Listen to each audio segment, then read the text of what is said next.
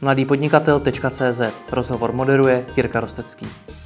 Partnerem podcastu je e-shop počítači24.cz, kde můžete pro sebe nebo pro své zaměstnance nakoupit výhodně počítače, notebooky a příslušenství. www.počítači24.cz Šéf redaktor týdeníku Respekt Erik Tabery. Dobrý den. Dobrý den. Jak se teď cítíte po volbách, po tom, co se děje v Českém rozhlase a i jinde, po tom, co se děje na Slovensku? Jak se teď jako novinář cítíte? Uh, to je dobrá otázka. Uh, cítím se vlastně dobře, překvapivě vzhledem k tomu, co se všechno děje. Nicméně je pravda, že se cítím jinak. Uh, ta hmm. situace je jiná, mění se, uh, začala se měnit už před těmi volbami a, a mění se v jedné zásadní věci. Uh, média obecně a, a novináři se čím dál tím víc stávají uh, terčem politických nebo nějakých jiných eh, útoků, ať už jsou verbální nebo bohužel tady někde i, i ty fyzické. A je vidět, že ta pozornost eh, určitých skupin, ať už politických nebo jiných vlivových, jako vůči médiím, jako jistému nepříteli, se kterým je třeba jakoby bojovat. Takže tohle, tenhle ten přístup jakoby roste a je stále výraznější a média se stávají více a více předmětem politiky, než že by sama o politice eh, eh, referovala. V tom ta situace je jiná, je složitější, protože zároveň si myslím, že média mají dávat jasně najevo, že se to nenechají líbit ale na druhé straně mají svázané ruce, protože s tím politiky prostě nemají bojovat. To není jejich úkolem.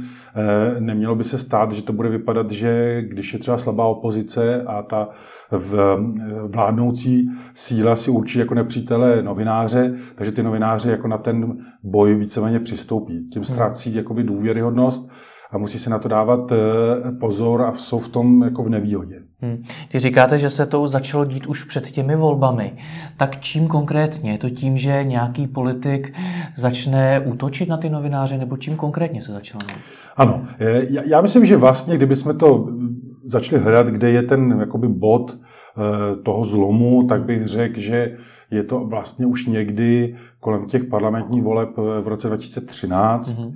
kde eh, najednou vlastně se mění ta situace, kdy eh, politici nebo aktéři, kteří byli vlastně těmi médii eh, často kritizováni, odhalovali jejich kauzy, tady jako mluvím nejen o Andreji Babišovi, hmm. tak najednou vstoupili do politiky. Andrej Babiš to navíc ještě jakoby ten, ten střed s těmi médii jako vyřešil tak trochu lišácky, že si velkou část z nich koupil, hmm. eh, čímž ještě víc jakoby prohloubil tu proměnu vlastně jako mediální. A tam, kde se stala vlastně tato změna jako první, tak najednou vlastně i ti uh, populisté nebo tenhle druh politiků jim došlo, že prostě oni uh, i k tomu, aby měli, mohli burcovat uh, tu společnost, tak budou nějakým způsobem muset zeslabit média, která mohou upozorňovat na to, že to, co slibují nebo před čím varují, jsou virtuální témata.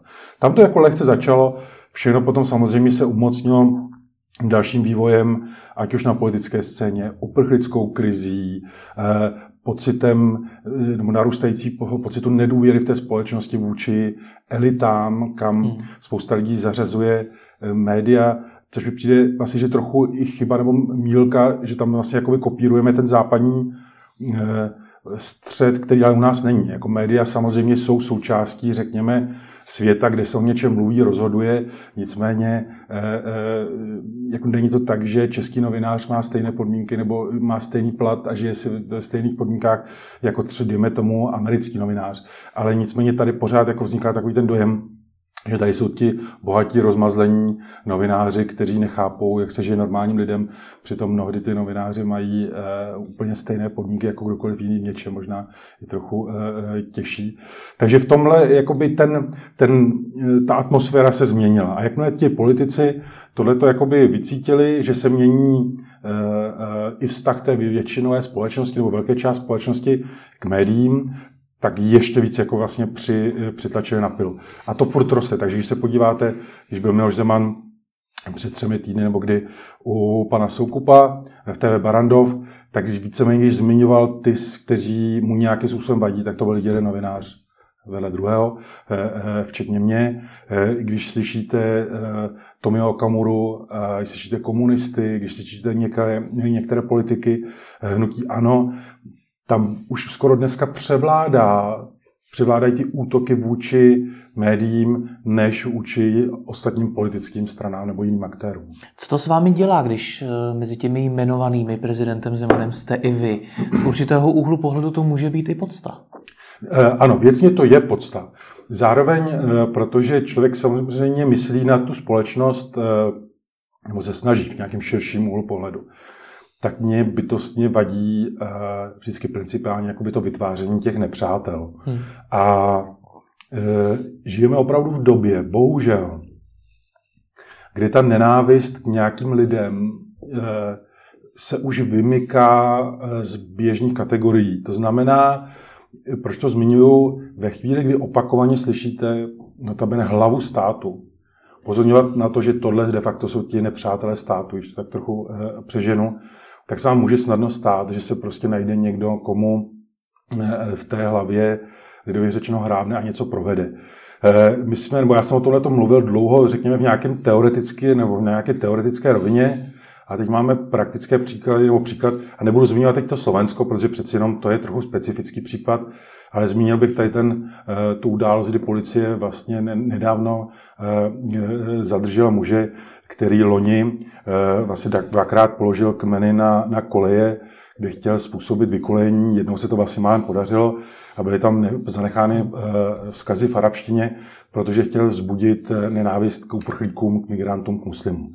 A tady už vidíte, na tomto případě, že ta nenávist už překračuje tu, ten verbální projev Hmm. A už se mění v aktivní projev. Ten člověk, když to jako přeženeme, tak v tom jednom vlaku bylo 20 lidí, těch 20 lidí mohlo zahynout. Jenom proto, aby vytvořil nenánou, podnítil nenávist k někomu jinému.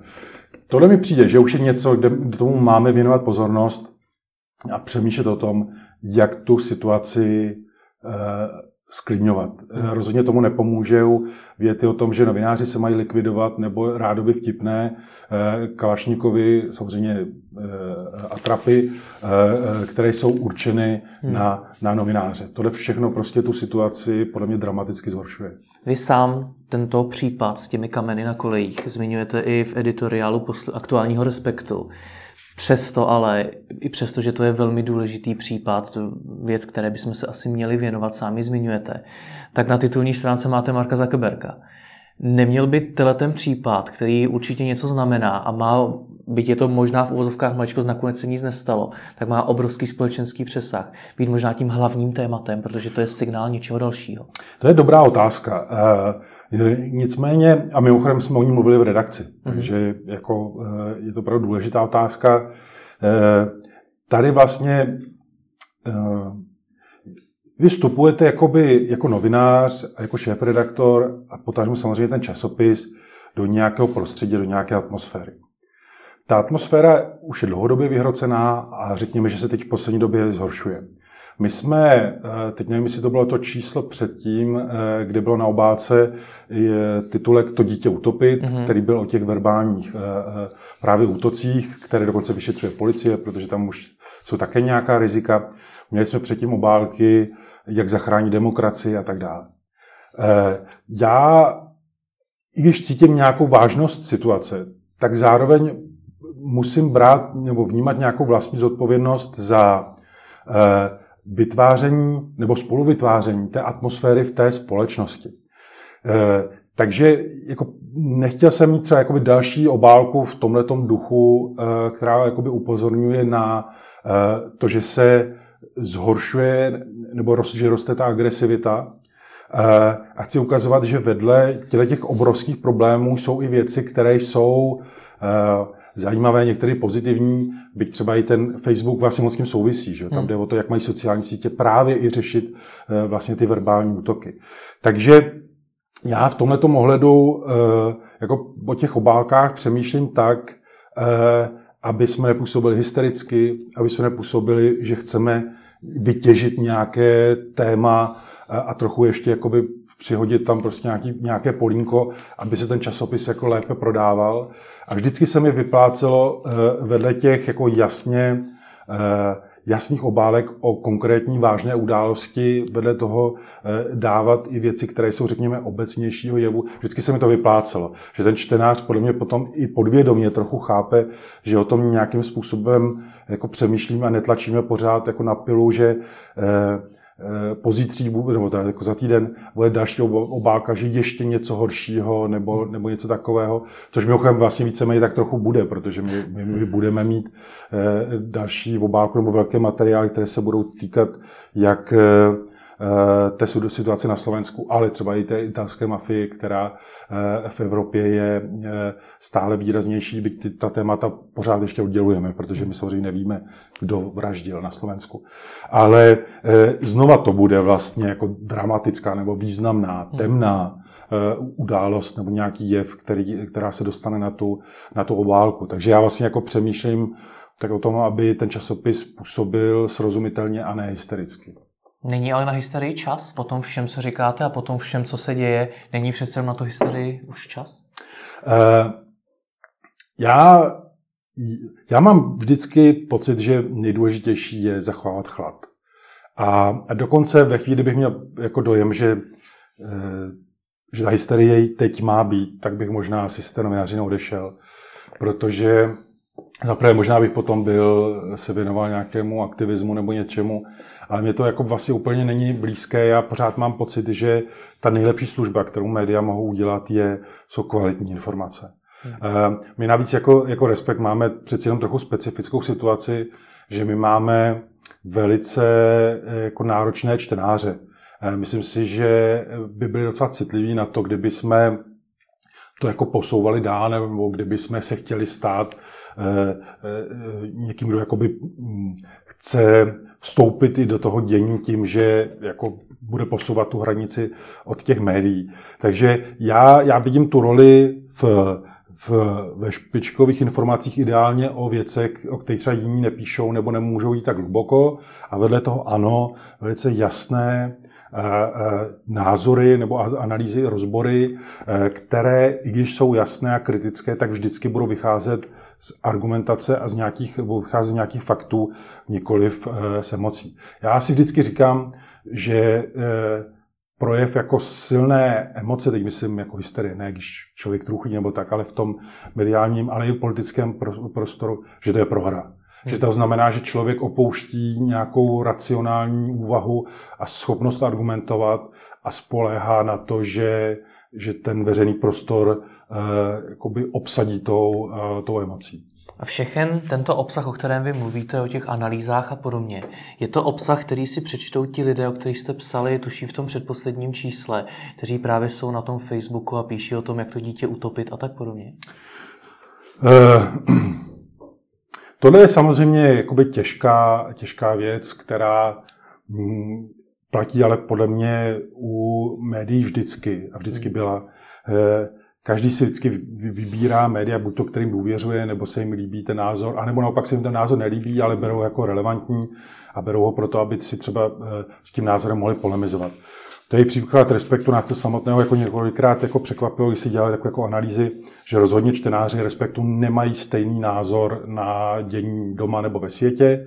Co je spojuje, je uh, ochota být aktivní a zájem o to, co se děje a řekl bych jistá forma kultivovaného přístupu. To znamená, že i když se ti lidé budou odlišovat od názoru respektu, tak to nevnímají jako problém, ale zajímá je to. Hmm. Uh, Tady z toho jakoby eh, eh, hlediska samozřejmě my oslovujeme nějakou čtenářskou obec, která sice není názorově jakoby stejná, ale eh, rozhodně asi nejsme časopis nebo médium pro lidi, kteří jsou takhle agresivní a takhle útočí.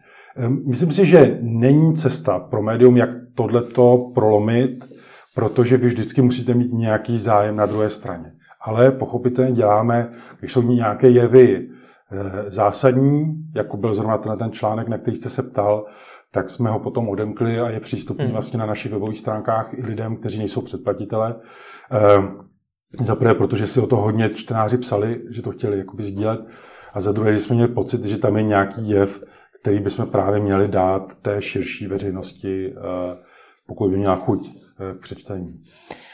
Já se na to ptám právě, protože občas se i v souvislosti s respektem říká to, že možná nosíte dříví do lesa. Že ty lidi, kteří jsou už třeba, protože vy jste poměrně kritičtí vůči prezidentu Zemanovi, vůči Andreji Babišovi, tak jestli vy prostě jenom dál nepřileváte do olej do ohně těm lidem, kteří jsou proti ním taky, ale ty lidi, kteří byste možná měli přesvědčovat o tom, že o těch, problem, o těch problematických tématech, tak ty ve výsledku vůbec neslovíte. Eh, je to možné, ale já třeba vůbec nemám ambici jako přesvědčovat. Já mám ambici dělat časopis, který by mě bavilo číst. To je vlastně takové moje základní moto. A, a tam už je potom jako na těch čtenářích, jestli si jakoby přidají nebo ne. Eh, ale jako vlastně máte pravdu, ale to je, jako pojďme v té historii dál k titulům nebo novinářům, které já cítím a mám rád. A když si vezmete tituly, které vedl Havlíček Borovský, které vedl Ferdinand Peroutka nebo Pavel Tigrit, tak u všech by platil tenhle ten argument, který jste zmínil. To je prostě, to je příběh médií a platí to o každém médiu mimochodem. Neplatí to jenom o, o, o, o respektu. Každá, každá ta, každý ten titul bude mít nějakou svébytnou čtenářskou uh, obec. A takže vlastně tam nejde vůbec říct, jestli jako nosíte někam uh, dříví. Je to, v, je to v tom, že uh, uh, vydáváte informace lidem, kteří o ty informace stojí. Máme velice často zkušenost, že ty informace ti lidé potom využívají v argumentaci se svým okolím, to znamená, de facto ten zásah je jakoby větší. Vedle toho se snažíme vést uh, jezdit na spoustu debat a setkání. Včera jsem byl v České Lípě, kde i také mnohem víc než dřív se potkáváte s lidmi, kteří, jak se říká, tak teď tak oblíbeně nepatří do těch bublin. Hmm. Včera tam jsem si povídal s jedním pánem, který sám říká, jako, že byl překvapen, že si myslel, jako, že se jde se mnou jako pohádat a že vlastně najednou s překvapením zjistil, že se v těch názorech lišíme, ale ty názory nejsou jako tak, v tak fatální kolizi, aby si jako o mě měl myslet, že jsem hmm. jako pro ně nějaká hrozba. Takže my samozřejmě na to myslíme, snažíme se, nicméně si třeba vážně říct, eh, že eh, že představa, že médium jakékoliv se hraje eh, roli eh, nějakého zásadního informačního toku pro celou společnost, takže vlastně tahle ta éra eh, tady není, jako už skončila, jestli tady vůbec někdy byla, no byla asi nějakou chvíli, ale podle mě se hlavně nikdy nevrátí. Hmm. Ta fragmentace bude pokračovat. My samozřejmě ještě máme silné velké televize, ale ty privátní si ten vliv schovávají mnohem častěji na, na situace, jako je třeba prezidentská volba, protože v tom vidí nějaký svůj zájem. A pak máme, a jinak vlastně jako moc se o to nezajímají, nezajímají, a pak máme veřejnoprávní média, ale která se paradoxně vlastně stávají součástí toho sporu, protože eh, část těch aktérů na ně útočí, aby spochybnili eh, ty informace, které přinášejí. Já se ještě vrátím k tomu slovíčku přesvědčovat. Mm. Já jsem ho použil schválně, protože na jednu stránku rozumím tomu, že média, zejména respekt, tady nejsou od toho, aby lidi přesvědčovala. Na druhou stranu, nejsme dneska v době, v době všech těch fake news, dezinformací, obecně internetu, kde je informací strašně moc a pro spoustu lidí se těžko ověřují. Právě v době, kdy by ta média měla trochu začít přesvědčovat a těm lidem vysvětlovat tu pravdu a trochu jim v tom pomáhat. Eh, pomáhá to určitě právě jakoby v nabízení těch kvalitních informací. Ostatně třeba o těch dezinformacích jsme udělali takový velký, eh, eh, velký časopis, speciální číslo, dokonce jsme nabídli školám, mnohé to využili, aby mohli vlastně ten časopis používat jako nějaký informační zdroj. Takže já s vámi souhlasím, jenom si myslím, že a že to vidíme vlastně stejně, jenom si člověk musí dávat pozor vlastně na to, jak vnímá tu svoji roli. Eh, já nechci mluvit o přesvědčování, protože už bych najednou měl pocit, že jsem něco jakoby víc eh, a mám ty druhé jakoby teď jim dát jako lidově řečeno na lejvárnu, jak to by funguje.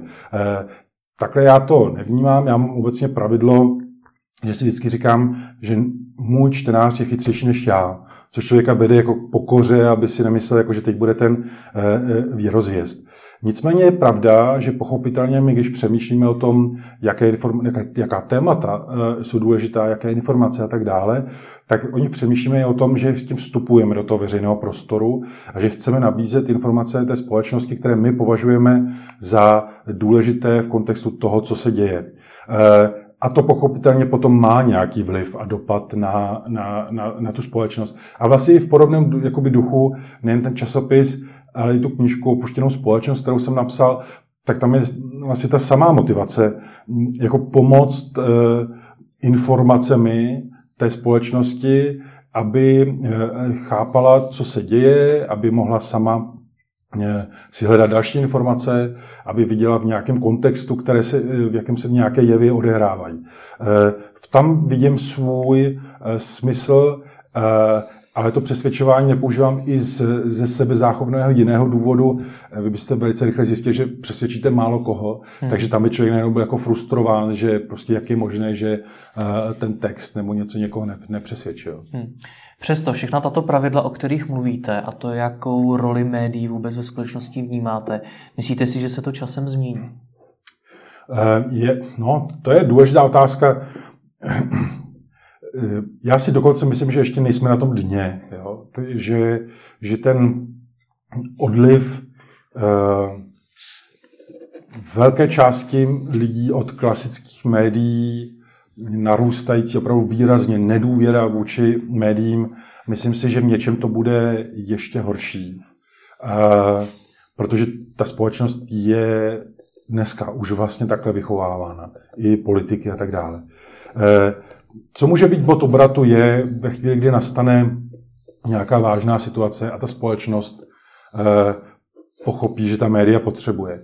Něčem už se to děje. Třeba nám po zvolení Miloše Zemana eh, prezidentem výrazně narostl počet předplatitelů, protože nám lidé psali, že, že si uvědomí, že teď budou ta média skutečně potřebná nebo zapotřebí. Takže je vidět, že se něco jako e, mění Eh, ale řekl bych, že jsou to zatím ještě pořád jako takové jakoby drobné eh, eh, projevy. Ale já bych řekl, že ještě nás bude čekat pokles dalších prodejů řady titulů, zejména tedy denního tisku. Některé tituly podle mě budou zanikat, budou zase vznikat, ale budou vznikat takové ty malé projekty, které vlastně nebudou mít nikdy už tak výrazný zásah, jako na jaký jsme byli dřív u médií zvyklí. A, a ta situace se ještě bude jako nějaký čas uh, spíše polarizovat. Ale podle mě platí to, uh, ten slavný výrok, že prostě společnost bez vlády jako dokáže nebo může přežít, ale bez médií ne. To prostě jako svobodná společnost potřebuje kvalitní uh, informace. Takže já doufám, a teď pouze zdůrazním to slovo doufám, uh, že, že jednou uh, ten zájem o kvalitní média zase bude růst. A čím to tedy skončí? Co bude tady ten bod zlomu? Musí to být nějaká nešťastná událost, podobně jako teď třeba na tom Slovensku? Eh, může to být podobná událost, může to být jistá forma a autoritativní vlády, ale řekněme, jako, znova doufejme, spíše model Maďarsko, než rovnou jako, nedemok, jako vysloveně konec demokracie, protože to by pak už asi ta média jako těžko vznikala, ale když se podíváte na hm, politickou scénu, když se podíváte na politickou scénu, a e, jak se vyvíjejí teď preference, hmm. tak kdyby jsme měli předčasné volby nebo řádné volby a dopadly by tak, jak se teď zdá, tak e, by bylo téměř 100% nebo nějaké podobě, že ta příští vláda už by byla opřená nebo vysloveně s přímou účastí buď to KSČM nebo já nevím, SPD, nebo tak, protože tam můžou být čtyři strany, eh, které eh, ty demokratické se nebudou chtít vůbec zapojovat nebo budou tak slabé, že vlastně nikdo nebude zájem, nebude mít zájem. A, a najednou se ta situace bude dramaticky zhoršovat. Budeme furt jako se soustředit na nějaký ekonomický vývoj, ale ta e, e, práva volná politická soutěž, jako transparentní demokracie bude pořád oslabovat. V tomhle tom si myslím, že to třeba by mohl být nějaký moment, kdy ta společnost se bude probouzet, ale zároveň může platit, že to může být třeba pozdě. Hmm. A necítíte se i vy sám ohrožen, protože teď jste řekl, že třeba něco podobného, jako se stalo teď na Slovensku, tedy zavraždění Jana Kuciaka s jeho přítelkyní, tak eh, se může stát i v Česku, může to být ten bod zlomu. A konec konců vy jste jeden z nejvýraznějších českých novinářů, který je třeba kritický vůči mnoha politikům. Tak nebojíte se? Nebojím. A, a, a, a ne, vlastně se to člověk vůbec ne, ne, nepřipouští a myslím si, že to ani nejde. E, jako jsou věci, které, kde cítíte, že to něco jakoby překročilo e, nějaký odstup od vás, jako když najdete vzkaz prostě před svými dveřmi, tak jako vám to nějakým způsobem jakoby přijde blízko, ale e, na to vlastně člověk nemůže ani podle mě myslet, eh, protože by se buď to z toho zbláznil, nebo by začal být opatrný a to, to, to mě jako ani nenapadá. Myslím si, že, to je přesně, že ta reakce má být přesně opačná. Zároveň bych jako tady rád zdůraznil, že přes všechna ta rizika měnící se tu situaci, tak Česko je pořád prostě bezpečná země, nadstandardně bezpečná země. Velká část té politické scény je eh, eh, kultivovaná, řekl bych, že dokonce že ve chvíli, kdyby třeba nebyl prezident, eh, prezidentem Miloš Zeman, tak si myslím, že ta atmosféra vypadá úplně jinak a i to chování vypadá úplně jinak. On bohužel narušuje to jasné vědomí, že jsou věci, které se prostě neříkají, nebo že jsou hmm. věci, věci, které se nedělají. Takže on je takové alibi pro spoustu lidí. Když to může říct prezident, nebo se taková prezident, tak já můžu, eh, můžu také. Ale eh, myslím si, že novináři v tomto ohledu v České republice eh, nejsou takhle jakoby přímo eh, ohroženi, eh, ale eh, Situace je jiná. V, rozhodně po té vraždě na Slovensku je situace jiná i, i v Česku. Je celá řada eh, redakcí jednotlivých novinářů, kteří poté třeba říkali, že už nebudou jako přecházet eh, takové ty konkrétní výzvy, že vás někdo zlikviduje, eh, že vás zastřelí nebo podřízne. Eh, vím už o několika jakoby, případech, kde ty novináři budou eh, nebo se chystají podávat trestní oznámení na konkrétní osoby, třeba, hmm. které třeba na sociálních sítích eh, k tomu vyzývali. Protože tady navíc je zajímavá situace, že ti lidé už se cítí tak sebevědomí, že to už nejsou žádně jako smyšlené účty nebo, nebo nějaké přezdívky. Takže v tomhle tom ano, ty novináři dneska budou opatrnější eh, asi než byli eh, eh, předtím. A i já jako šéf-redaktor, jako jsem samozřejmě potom okamžitě vyzval své kolegy, aby kdykoliv měli jenom sebe menší pocit, že něco překročilo nějakou hranici, buď to výzvy nebo nějaké reakce, ať mi, ať mi to dají vědět, že to prostě budeme řešit, že se nad tím prostě nedá mávnout rukou. Ale eh, myslím si, že to prostředí v Česku je pořád bezpečné prostředí. Sám o sebe se tedy nebojíte. Z pozice toho šéf-redaktora máte ale zodpovědnost za spoustu dalších lidí. V redakci máte i mladé lidi.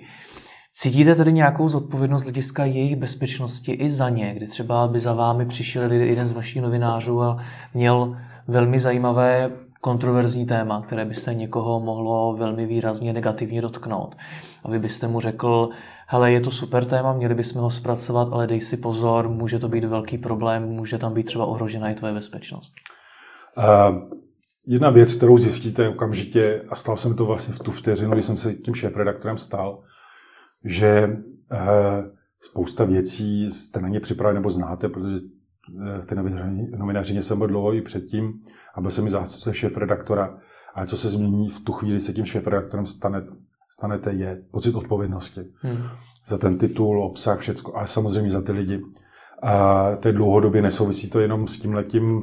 My často jezdíme na reportáže do zemí, prostě, kde jsou buď to válečné konflikty nebo jiné problémy. A vždycky, když tam někoho mám, tak fakt špatně spím a, a trnu, jestli mi nepřijde nějaká zpráva, jestli se něco nestalo.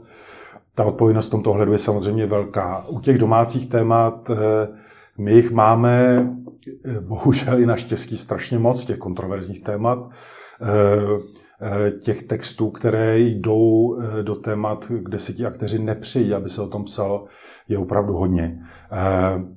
Takže samozřejmě člověk musí myslet na tu bezpečnost. Zároveň, ale my si nemůžeme říct, že to nebudeme publikovat, protože by nás to mohlo ohrozit, protože tam už bychom selhávali. Já mám samozřejmě jako pro případ, kdyby jsme eh, nastoupili tematicky na eh, eh, linku teď bude to teoreticky, že by se nám dařilo jako vypátrat nějaká, že tady funguje nějaká mafie, hmm. Kde máte mnohem větší riziko útoku, tak si myslím, že třeba v tu chvíli by ten text třeba nebyl podepsán. Že by to bylo jako bez jména, jako že to je výtvor té redakce, abyste jako nezdůrazňoval eh, jeden cíl, což vůbec nemusí fungovat jako nic, protože samozřejmě ti lidé budou vidět, kdo na tom pracuje. Nicméně můžete udělat nějaké kroky, které sníží eh, hmm. to, eh, to riziko. Bohužel vlastně k té práci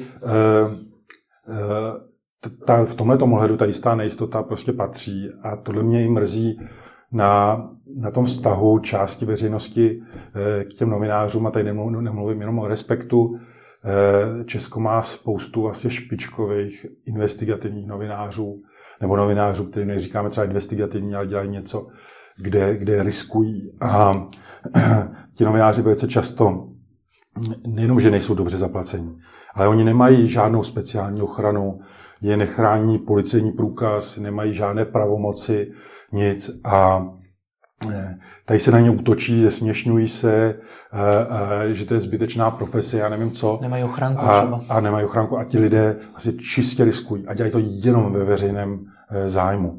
A, a, a ta vražda na, na, na, na Slovensku pro mě na to strašně jako upozornila, ta to ukázala, ten, tu křehkost toho světa, tak když se teď budete bavit se slovenskými novináři, to je jako my to prožíváme, protože je to novinářská obec a, a jsou nám blízcí, ale ta hranice je furt hranice. E, takže my se můžeme vcitovat do jejich pocitů, ale prostě, když se podíváte opravdu do očí těch našich kolegů tam, tam vidíte zásadní zlo. Hmm. E, zlobu, si pobouření, nějakou míru i strachu, ale takovou tu přirozenou ne, že by mu podléhali a zároveň odhodlání, protože prostě oni jsou roky vystaveni podobně útokům, zesměšňováním, bagatelizace, nezvedali se ty případy, na které upozorňovali a teď došlo k takovému eh, eh, činu. To znamená, eh, ta situace se opravdu mění a měla by se podle mě změnit i ve vnímání toho, co obecně novináři té společnosti přináší. A zároveň, ale to bych taky rád zdůraznil, mělo by to platit i opačně, že ti novináři by měli chápat, že naší primární rolí je opravdu přinášet důležité informace a ne nějaké banální zprávy ze světa celebrit. Na to ať je bulvár, to mi nevadí, ale ta kvalitní, seriózní novinařina má dělat primárně témata, která jsou eh, důležitá eh, pro tu společnost a nemáme se jim z nějakých eh, důvodů hýbat. Stačí opravdu změnit vnímání, nebo je potřeba ještě něco? Já nevím, v Americe se diskutuje o tom, že by tam učitelé měli mít zbraň. Pomohlo by, kdyby i novináři měli u sebe zbraň? Ne, ne, ne. Já myslím, že to by byla naopak katastrofa, protože by to znamenalo podle mě je potenciálně víc útoků, protože by tam bylo to riziko, že ten novinář má tu zbraň, takže eh, když to tak zvulgarizuju, radši ať vás někdo zmátí, než zastřelí. A e, takže ne, já si myslím, že obecně e, u nás i na Slovensku, co by výrazně pomohlo, není žádný legislativní nebo jiný krok, ale vlastně jiné chování. Opravdu, jak jsem zmínil předtím, uvědomovat si, že vtipkovat o likvidování novinářů se prostě nemá a když už to někdo udělá, tak ta společnost by to měla tak radikálně a jednoznačně odmítnout, hmm. že by se to ten člověk jakoby znova neodvážil, neodvážil říct. Eh, tohle je podle mě to, co se má eh, změnit, eh, aby jako teď už prostě nejsme ve světě teorie. Hmm. Jo? Teď už máme prostě praktické příklady těch útoků a vražd a, a od té doby podle mě, ať kdokoliv tepe do médií, jak, jak chce, je to dokonce zdravé, hmm. ale ať to má tu úroveň argumentů, ne nikoli volání po nějaké likvidaci. Naprosto tomu rozumím, ale není jednodušší změnit jakýkoliv zákon, včetně ústavy, než změnit eh, chování celé společnosti.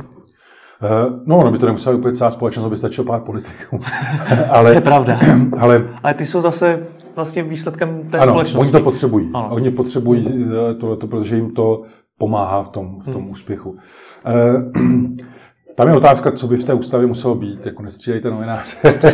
by, to by, jsem jako nadnesl. by bylo a, a, asi primálně, myslím si, že by to stejně nefungovalo. Ono právě tam je, tam je nejdůležitější, že vás ochraňuje, nebo ty novináře chrání jenom to společenské povědomí, za prvé, že se to nemá, a za hmm. druhé, že když už by nějaký útok, ať už verbální nebo, nebo fyzický byl, takže to toho člověka to stojí buď to tedy svobodu, nebo hmm. minimálně prostě kariéru. Ale u nás eh, se bohužel tohle to moc necítí. Vy jste ale mm, před chvílí zmínil tu výchovu, že dneska společnost vychovává nakonec konců těmi politiky proti uh, novinářům. Jak do tohle toho můžou zasáhnout média? Teď mluvím i o školách a mluvím třeba i o velkém rozdílu mezi tím, koho volí gymnazisté a koho volí studenti na učilištích. Eh, já myslím, že novináři mají mnohem víc také mluvit o té své profesi. Hmm. Myslím si, že, že to není jen vůči eh, eh, studentům, ale širší veřejnosti. Já jsem tohle velký zastánce, což je právě jeden z důvodů, proč i na ty debaty docela často, často jezdím, proč jsem třeba docela aktivní, byť mi to bere spoustu času i na těch sociálních sítích, kde se snažím vysvětlovat, odpovídat a tak dále lidem, které to zajímá.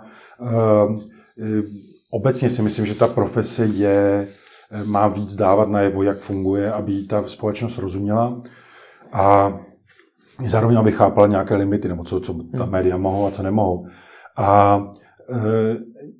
a to je ta, řekněme, mediální, nebo ta naše role, ale vedle toho by mělo být ano, přímo součástí jako v toho vzdělávacího systému mnohem větší mediální vzdělávání, než je, než je dneska, mnohem takové propracovanější, protože to potom by samozřejmě vedlo i k jinému chápání eh, eh, toho světa médií. A zároveň by to vedlo i, k, i nejenom jako možná k větší důvěře nebo ctění té profese, ale i k zdravější opatrnosti, že přeci jenom pochopitelně je nutné s nějakou opatrností vnímat, eh, co ta média jakoby přinášejí. A ale potažmo to, i tohle to by mohlo mít vliv na, na ta média, že by sama sebe vzala víc vážně hmm. a s větším respektem a, a, a ctila tu profesi, která je podle mě tak důležitá společensky. Hmm. Narazil jste na konkrétní politiky, na ty, kteří by se mohli změnit ideálně. Vidíte už dneska nějaké budoucí lídry, kdo jsou ti lídři budoucnosti, ať už v politice nebo třeba i v, v žurnalistice? Uh, určitě tak to v žurnalistice, asi to člověk vidí s nás, protože těch uh, jako šikovných lidí tady je uh, celá řada a myslím si, že, že i kdyby mnohdy ty redakce nechaly ty novináře jako trochu rozjet to, co by chtěli opravdu ty novináři dělat, tak si myslím, že by ta kvalita jakoby vzrostla, protože ve většině českých médií najdete nějaké špičkové prostě žurnalisty, na které hledím jako s, s nějakým obdivem, eh, co, eh, co dělají za práci.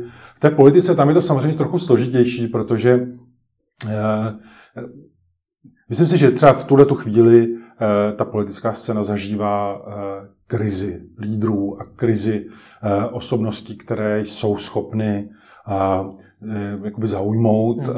a být přesvědčivý.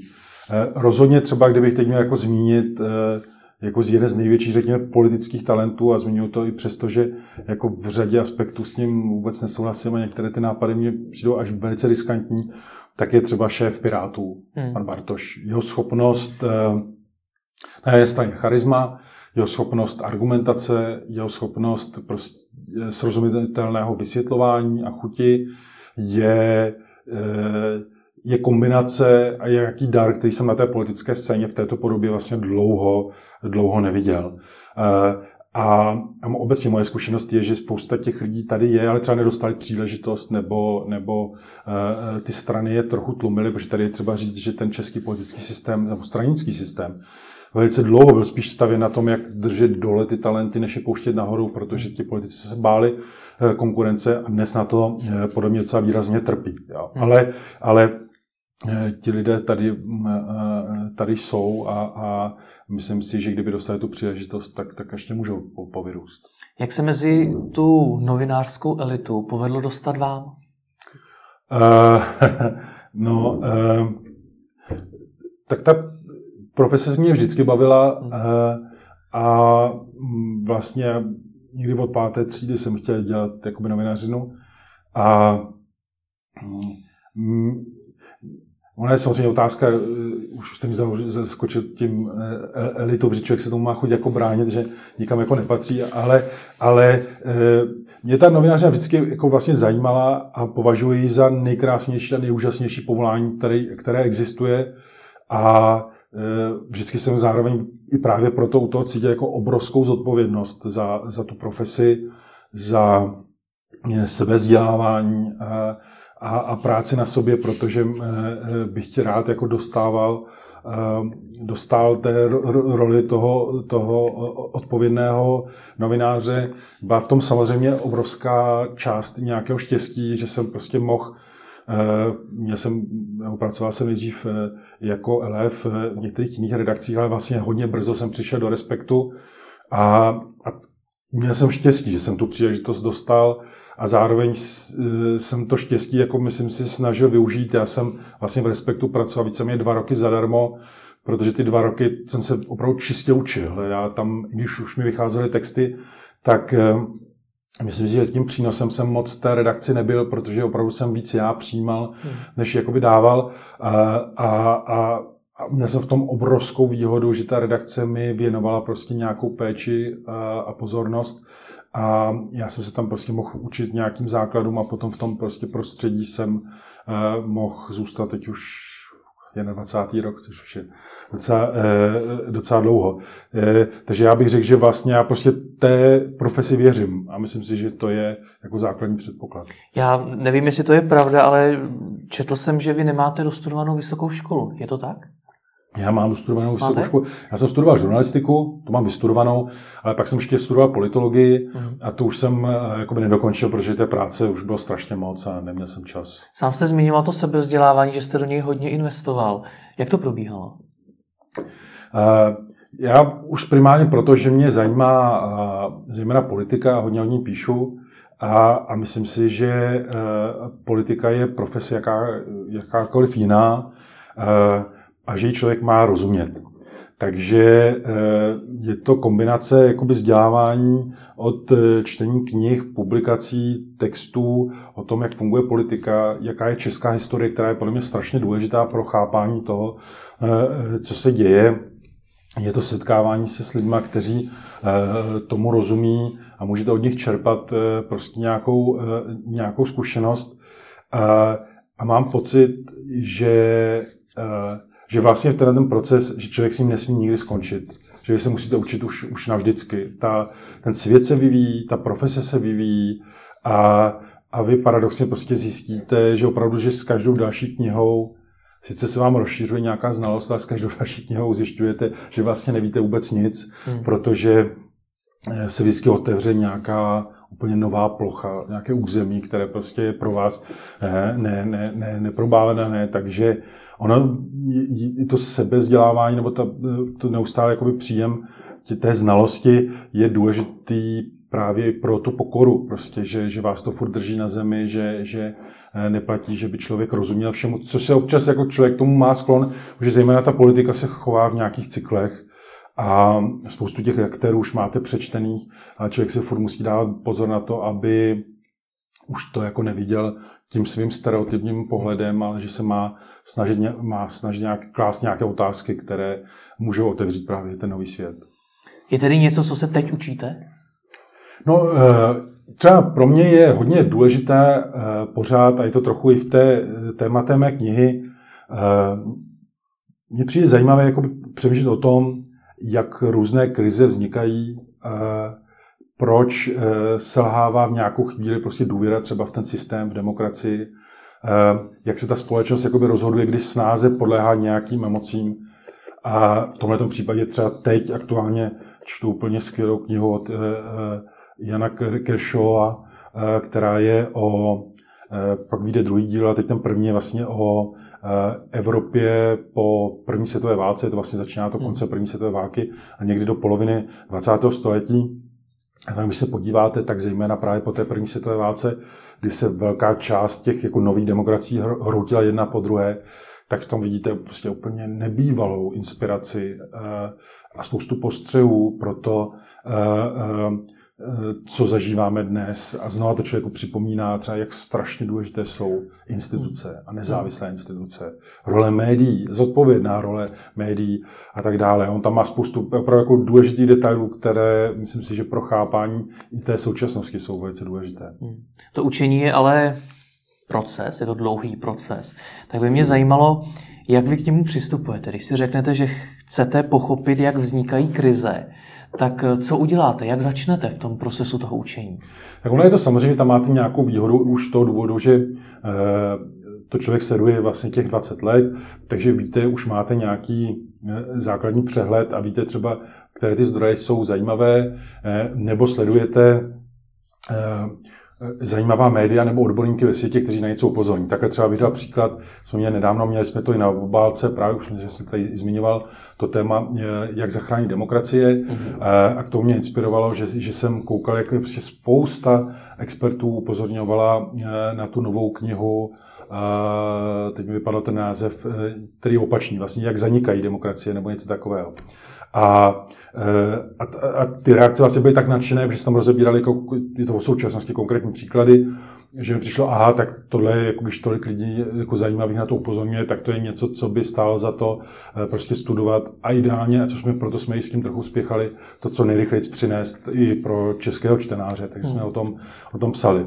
A pak máte, když se zmínila toho Kershova, eh, Kershaw je napsal, a vyšel taky v češtině dva úplně brilantní díly o Adolfu Hitlerovi, a když vidíte, že někdo umí takhle fantasticky prostě psát, tak tak e, e, důvěřujete, že ta kniha bude zajímavá, nebo v podobném žánru byl, jsou knihy jako Tonyho, Tonyho e, takže tam asi se vám už jako vytváří nějaká, nějaká znalost, ale vždycky, navíc já bohužel to strašně zapomínám, takže potřebuji číst docela často, ale ono má to vždycky jako rozšíří nějakou, nějakou povědomost, se kterou prostě máte Eh, můžete pracovat a prostě hmm. vás to inspiruje v přemýšlení o nových věcech, eh, které se dějí dneska i u nás. S tím zapomínáním jste mi teď vzal trochu vítr z plachet, protože já jsem se chtěl zeptat, jestli jste ta houba, která když si něco přečte, tak to nasaje a pamatuje si to prostě na strašně dlouho, nebo jestli si třeba vedete nějaký poznámky nebo něco takového. Já si musím dělat poznámky, já mám bohužel uh, to paměť špatnou. Já si samozřejmě jako pamatuju uh, nějaké jakoby základní jako vyznění, že bych si pamatovat citáty nebo nějaké body. To bohužel ne. Já také jako vždycky z trochu nadsázky říkám, že všechny ty tři knížky, které jsem napsal, tak jsem je napsal právě protože zapomínám a chtěl jsem si to zapsat. a, a, a, a ono to opravdu jakoby, eh, potom pro člověka jakoby funguje, eh, že si to potom s nás i, i, i, i připomíná. Takže já, já eh, musím vlastně ten mozek a tu znalost držet vlastně v neustále nějaké pozornosti a přijímání nových informací, protože jinak já bych se v tom strašně rychle ztratil, protože hodně zapomínám. Já jsem si několikrát všiml, že eh, píšete články, jejich značnou součástí je právě text o nějaké knize. Je tohle to teda taky ten způsob, jak si to lépe zapamatovat? Je a zároveň je to další jako projev, eh, řekněme, na jedné strany pokory a na druhé straně druhotného záměru eh, té pokory, že víte, že prostě jsou témata, o kterých napsali mnohem, mnohem chytřejší lidi než jste vy, něco zajímavého a vy můžete tu jejich znalost jakoby použít. Eh, to je jedna věc. Druhá věc, a to byl velký záměr třeba u té poslední knihy, kde se mě na to hodně lidí ptalo, proč je tam tak strašně moc odkazů a tak dále, eh, což jakoby oceňovali, což mě potěšilo. Tam byl můj, to byl jeden z mých opravdu velkých záměrů. Eh, říct, podívejte se, kolik famózních knih nebo autorů českých, ale i zahraničních, prostě tady máme, můžeme těžit z jejich znalosti a já vám jako, ta kniha by měla fungovat jako takový rozbočovač další literatuře.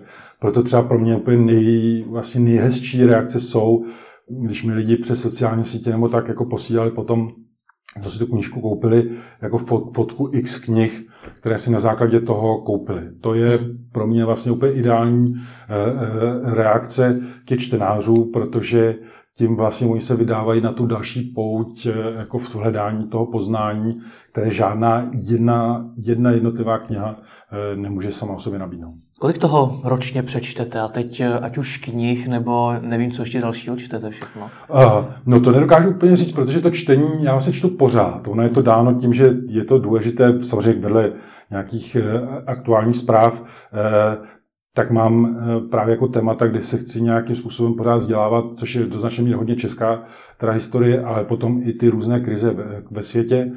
Ale vedle toho třeba já i hodně čtu, nebo se snažím číst texty zahraničních kvalitních týdenníků, a to nejenom kvůli znalosti tematické, ale já potřebuji pořád vidět, jak se ta světová nominařina vyvíjí, hmm. jak vypadá práce s informacemi, s jazykem, byť je to samozřejmě jako cizí, ale furt můžete eh, sledovat, jakou mají eh, obrazotvornost, jak s tím pracují, eh, jaká je ta argumentace, jaký prostor, jakým tématům hmm. věnují.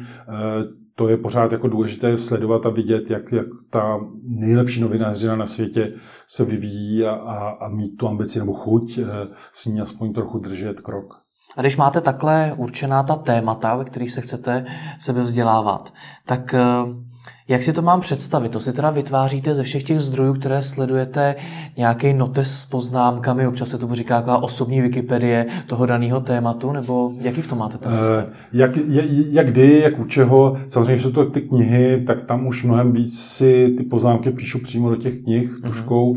Samozřejmě dneska je to i o trochu jednodušší, protože velká část té literatury už máte v digitální podobě, takže prostě v Kindlu si můžete to označovat a do toho jako přímo eh, vpisovat, což je eh, Eh, velká, velká výhoda. Eh, a u těch textů nebo u nějakých analýz, to nemusí být jako jenom klasické články, tak tam člověk jakoby, buď to si to jakoby ukládá, nebo využívá prostě poznámkový prostě v chytrém telefonu, kde máte hmm. prostě ty poznámky a tam jako tematicky e, si člověk jako napíše název té knihy, nějaké základní východiska. Když jsou nějaké vysloveně třeba poutavé citáty nebo momenty, tak si je jakoby i, i, i opíšu a uložím, abych je potom mohl s nás najít, když jsem třeba hmm. někde jako mimo tu knihu nebo mimo, mimo tu literaturu. Takže jako hmm. není v tom úplně jako propracovaný nějaký jako geniální systém, ale mnohdy se mi stane, že strašně dlouho přemýšlím, kde jsem něco čet a hmm. nemůžu si za boha vzpomenout, a, ale snažím se to dělat mnohem systematičtěji než třeba v minulosti. Fakt se k tomu vracíte, k těm poznámkám? U, u, u některých věcí ano, je to prostě dáno tím, že, že je nějaká událost, nějaká situace, která vám jako připomene, že, že, se, že jste to někde jakoby četl a, a, a pak i v těch poznámkách to člověk s nás prostě najde podle v úzovkách klíčových slov. Hmm. Vy jste šéf-redaktor týdeníku, to znamená, že kromě toho, že máte zodpovědnost za práci spousty dalších lidí a musíte jít číst, musíte se samozřejmě s těmi lidmi bavit, pořádáte spoustu porad a tak podobně, tak ještě k tomu máte u závěrku každý týden. Do toho sám píšete texty, sám píšete knihy, ještě se takhle poměrně hodně sebe vzděláváte. Jak si celkově to, to všechno organizujete, tu práci kolem toho? No, uh, myslím, že je to trochu těžší a těžší, hlavně teda i těm, kvůli těm výjezdům na, ty, na ty debaty Ještě různé. k tomu to jsem mě nezmínil. Hm. A protože tam se snažím jako jezdit eh, hodně často a ten je s čím dál tím lépe, protože mám hm. pocit, jako, že eh, člověk nemá být jenom v tom, v té zóně té Prahy. Je to těžší a těžší. Jako, a musím říct, že se asi dostávám na nějakou hranici, jako možností, kdybych opravdu potřeboval toho času víc, eh, a, ale pořád to samozřejmě jde, třeba u těch debat a eh, u těch setkávání, eh, tam mnohem víc třeba než v minulosti, to mám jako naplánované už hodně dlouho, hmm. jako dopředu, což samozřejmě potom umožňuje mnohem s nás s tím časem jakoby pracovat. Nicméně je to Eh, jako ten program už mám jako hodně rozčleněný opravdu přesně na konkrétní bloky, kdy se čemu chci, eh, chci věnovat, protože takové to, jako co bylo před lety, kdy člověk jako dělal to, co mu zrovna jakoby přišlo, že, hmm. že třeba, tak eh, to úplně nefunguje. Dneska je, ta, je to nutné mnohem víc ten čas, ten čas členit přesně mezi ty úkoly, co, co člověk považuje za, za důležité. Navíc ta profese teda zároveň je v tom i kouzelná, i nervující, že ono samozřejmě každý ten týden se něco stane a úplně mám to všechny ty plány jako něčí, takže potom člověk s tím musí trochu zápasit. A co je toho volnějšího systému, kdy jste si dělal to, co jste v tu danou chvíli chtěl, tak se skutečně zvládl přejít na systém, kdy máte třeba od dvou do tří eh, za úkol si sednout a psát a přinutit se psát? Uh, ano, eh, je to, je to jako mnohem větší profesionalizace té práce. Samozřejmě to člověk nikdy nefunguje jako robot, takže někdy buď to vám třeba ta únava, nebo to, že se něco stane, prostě neumožní se úplně koncentrovat na to, co chcete. Ale třeba, když jsem psal tuhle tu knížku, tak tam už jsem to musel mít opravdu jako přesně vyčleněný ten čas a, a, a to, věnovat to tomu, protože jinak by to, eh, by to nikdy ne, nevzniklo a, hmm. a, a jako opravdu v tomhle tom se ta jako práce teda mě jako docela výrazně eh, profesionalizovala. Jak se přinutíte psát? Na to člověk přece jenom musí mít taky trošku náladu. Určitě, ale zase zároveň... Je Třeba jako, někomu pomáhá hudba. Je to u jakékoliv hmm. práce, eh, eh, čím dále to děláte, tak hmm. už máte, buď to třeba i rituály, u mě to taky někdy funguje to hudba, přemýšlení třeba mě se úplně nejlépe píše, ale víc teda je to u eh, textu pro, jako do časopisu, to znamená během chůze. Hmm. Já jako chodím docela dlouhou část do práce nebo z práce a e, při té chůzi se mi nějak úplně nejlíp e, e, jako formuluje, přemýšlí, e, buď to jako tematicky, nebo nějak jako při, přibližně někdy během té chůze si začnu psát jako do telefonu ty, ty, ty e, jako pasáže a pak, když potom jsem v té redakci, tak to jako začnu rozepisovat a, a, a rozvíjet. Eh, řekl bych, že ta chůze je asi v tomhle tom opravdu jako nejlepší. Zaprvé, protože člověk je sám. Hmm. Já už jsem v té redakci, tak každou chvíli buď to eh, za mnou někdo přichází, něco se ptá, nebo něco chce řešit, anebo mám jako telefony, takže tam mám trochu víc jako toho času pro sebe ale obecně se říká, že, že ten, ten, ten, ta chůze je vlastně velice přirozený pohyb, který člověku umožňuje trochu i ten mozek e, protáhnout. To můžete ale přijít taky docela pozdě do práce. S tím, že vás napadla dobrá myšlenka a někde jste si ji zapisoval. Musím vycházet dřív do práce, než, než dřív, takže už s tím tak trochu počítám.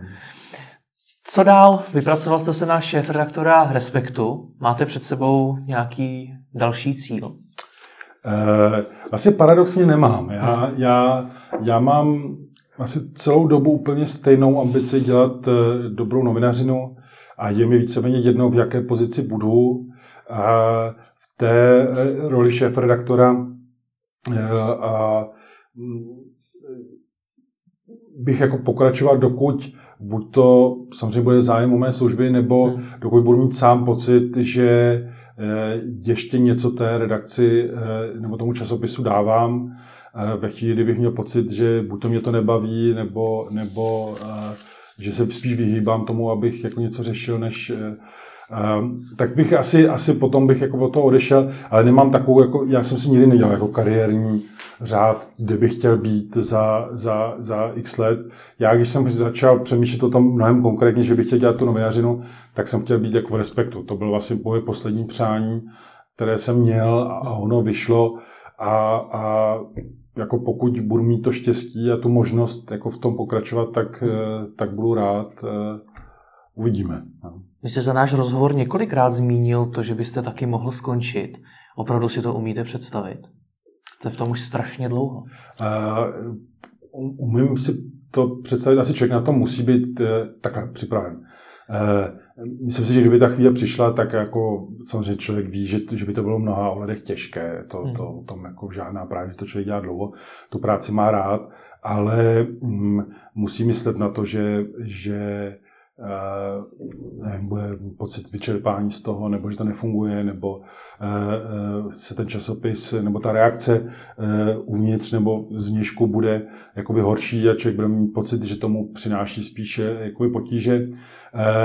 Jako, no, asi je otázka, co by člověk dělal samozřejmě potom. Myslím si, že já se cítím jako úplně bytostný novinář, je úplně jako, no, a je pravda, že těch možností třeba v Česku není moc. Eh, eh, takže je otázka, co by, co, co by bylo, ale asi, asi by se to dalo nějakým způsobem zvládnout.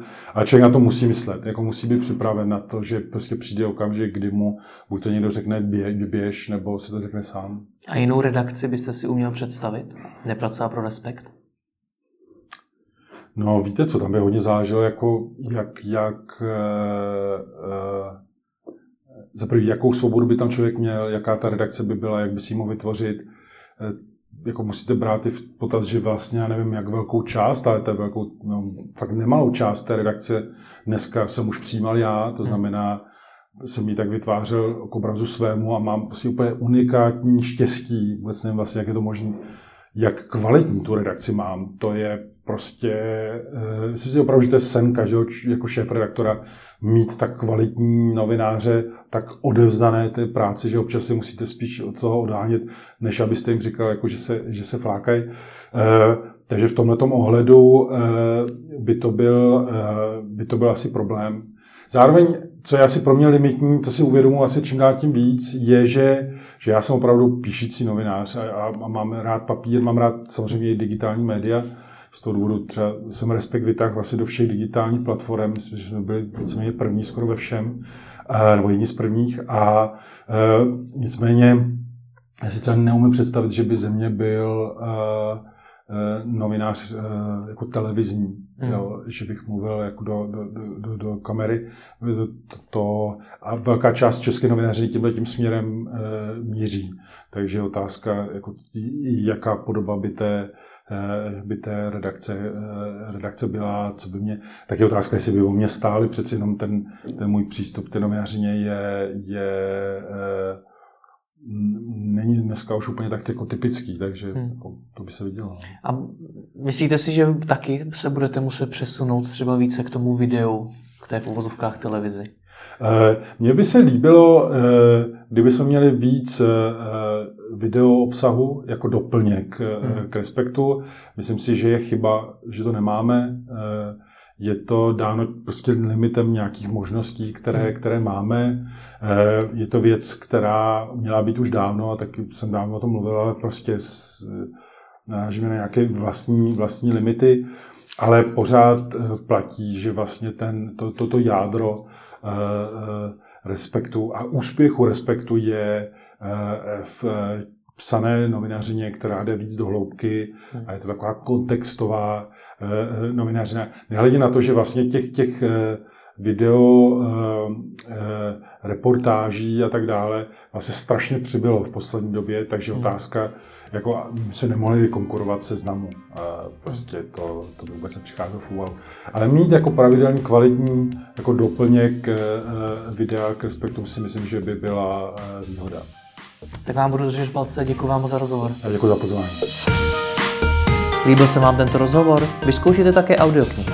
Partnerem podcastu je progressguru.cz, na kterém si můžete stáhnout audioknihy o biznesu, osobním rozvoji a o mnoha dalších tématech. www.progressguru.cz